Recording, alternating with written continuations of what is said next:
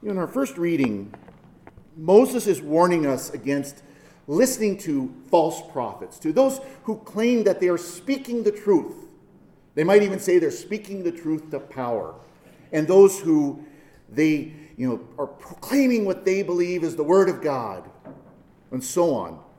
And there are plenty of false prophets in our world today. Not all of them are religious, most of them probably aren't, but there are plenty of false prophets. If you want proof of this, just turn on the TV. You'll find plenty of false prophets on TV. Plenty of people who are willing to, to declare their punditry on any topic you can imagine. I mean, think about it. You know, look at sports. You can spend your whole day just watching people proclaim who's the team that's going to win the Super Bowl, who's going to win the World Series next year, what team needs to do this, what team needs to do that, what team is bad, what team is good, so on and so on. Of course, they never go back and correct themselves, but they uh, are more than happy to tell you what they think as a false prophet. Of course, politics. Politics is strife is is full of them. There's just tons of them. And of course, you know, depending on which channel you watch, you'll hear which party is good and which party is bad, which politician is great and which politician needs to be locked up, and so on and so on and so on. Doesn't matter what side you're on, there's plenty of false prophets out there willing to proclaim it. And of course, they don't just stick with politics, they also go, go into the economy and how bad the economy is. And if you don't buy gold, you're going to be bankrupt by this time next year, and this, that, and the other thing. Unfortunately, the church isn't immune to it, of course. You know, uh, plenty of false prophets within the church who are proclaiming all the problems in the church, and the church would be so much better if this changed or that changed, or if the Pope did this, or if the Pope retired, or if this happened or that happened. And it's enough to make anyone anxious, to say the least. It's enough to bring anxiety. Because the, these false prophets, all they are doom and gloom. All they are doing is proclaiming what's wrong in the world. It's like as St. Paul describes married men and women, anxious about the things of the world.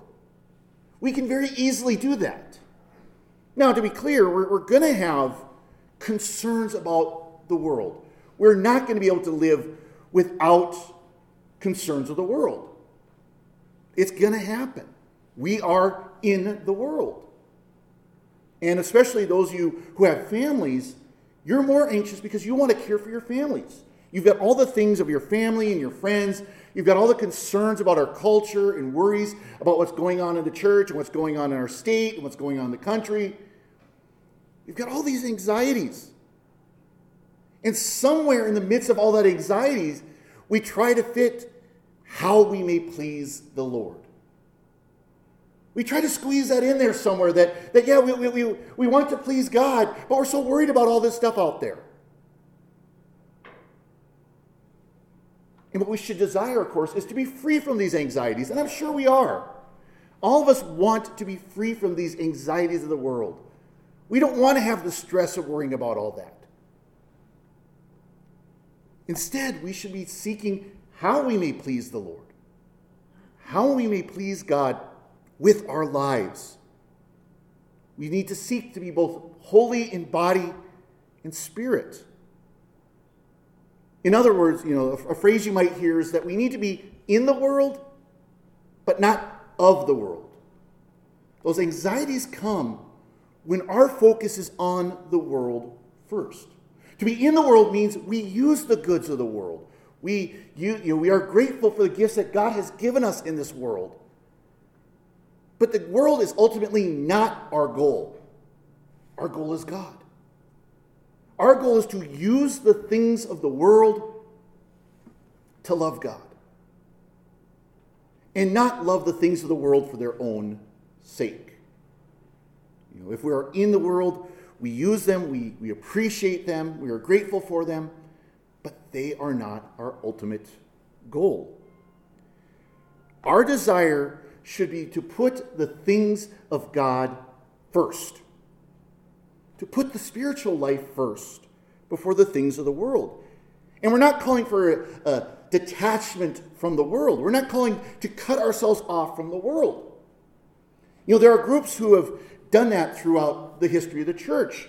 You know, in fact, if you look at the history of the Mennonite uh, colonies, like the Hutterites that we have outside of town, they started out from a mindset of cutting themselves off from the world. And there are still groups of Mennonites, the Amish, the Hutterites, who are much more strict about cutting themselves off from the world. Ones we have around here are, are fairly open to the world. We see them around and they, they interact with others outside of their colony and so on. But some colonies are much more strict. But that's where they came from, was to cut themselves off from this evil world. That's where that thing came from many centuries ago. We're not called to that as Christians. There are those within the church who would like to do that, like to say, okay, the world's not worth even bothering with. We're just going to go live in our little commune, our little colony, and just forget about the rest of the world. We're not called to that. But we are called to sanctify the world. We are called to make the world holy. How do we do that? Well, very simply, loving God. First and foremost in our life should be the love of God above all things. And then we go out and we love our neighbor as ourselves. You sound familiar?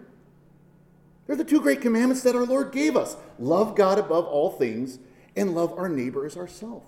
If we do that, if we put God first in our lives, and then we go out and love our neighbor, we will sanctify the world. We will make the world holy. So, what this means is that everything we do should flow from that love of God and neighbor. And I mean everything how we live our lives, the, how we do our jobs, how we interact with others in our daily lives. For those who are in political office, that they put God first, that they serve in office to serve God's will first. And that we, when we go to the voting booth, that we vote for those politicians who are most in line with God's will and so on and so forth. Even in our recreation, even in the things we do to relax. Love of God and love of neighbor first. We are called to obey God's will in this world. That is what we are here for, to live God's will in this life so we can spend eternity with Him in the next. And it's interesting in the gospel that we see the, the demons, the spirits, evil spirits, they obeyed God. They obeyed our Lord, but they did so out of fear. He commanded them to flee, and they did. Get out of here. Okay, gone. They, did, they took off because our Lord commanded them to. We need to flip that. We need to obey God, but do so out of love for Him. Obey His commands out of love for Him, to love Him so deeply that we will do whatever He asks of us. That's how we sanctify the world. And that's how we are no longer caught up in the anxiety of the world because we recognize that this world is passing away. Nothing that exists today will last forever. His love will, His commands will. And so we should obey him out of love and use the things of the world to serve God and to serve others. And kind of a final bit of advice it also helps if we don't stop listening to those false prophets. So turn off the TVs.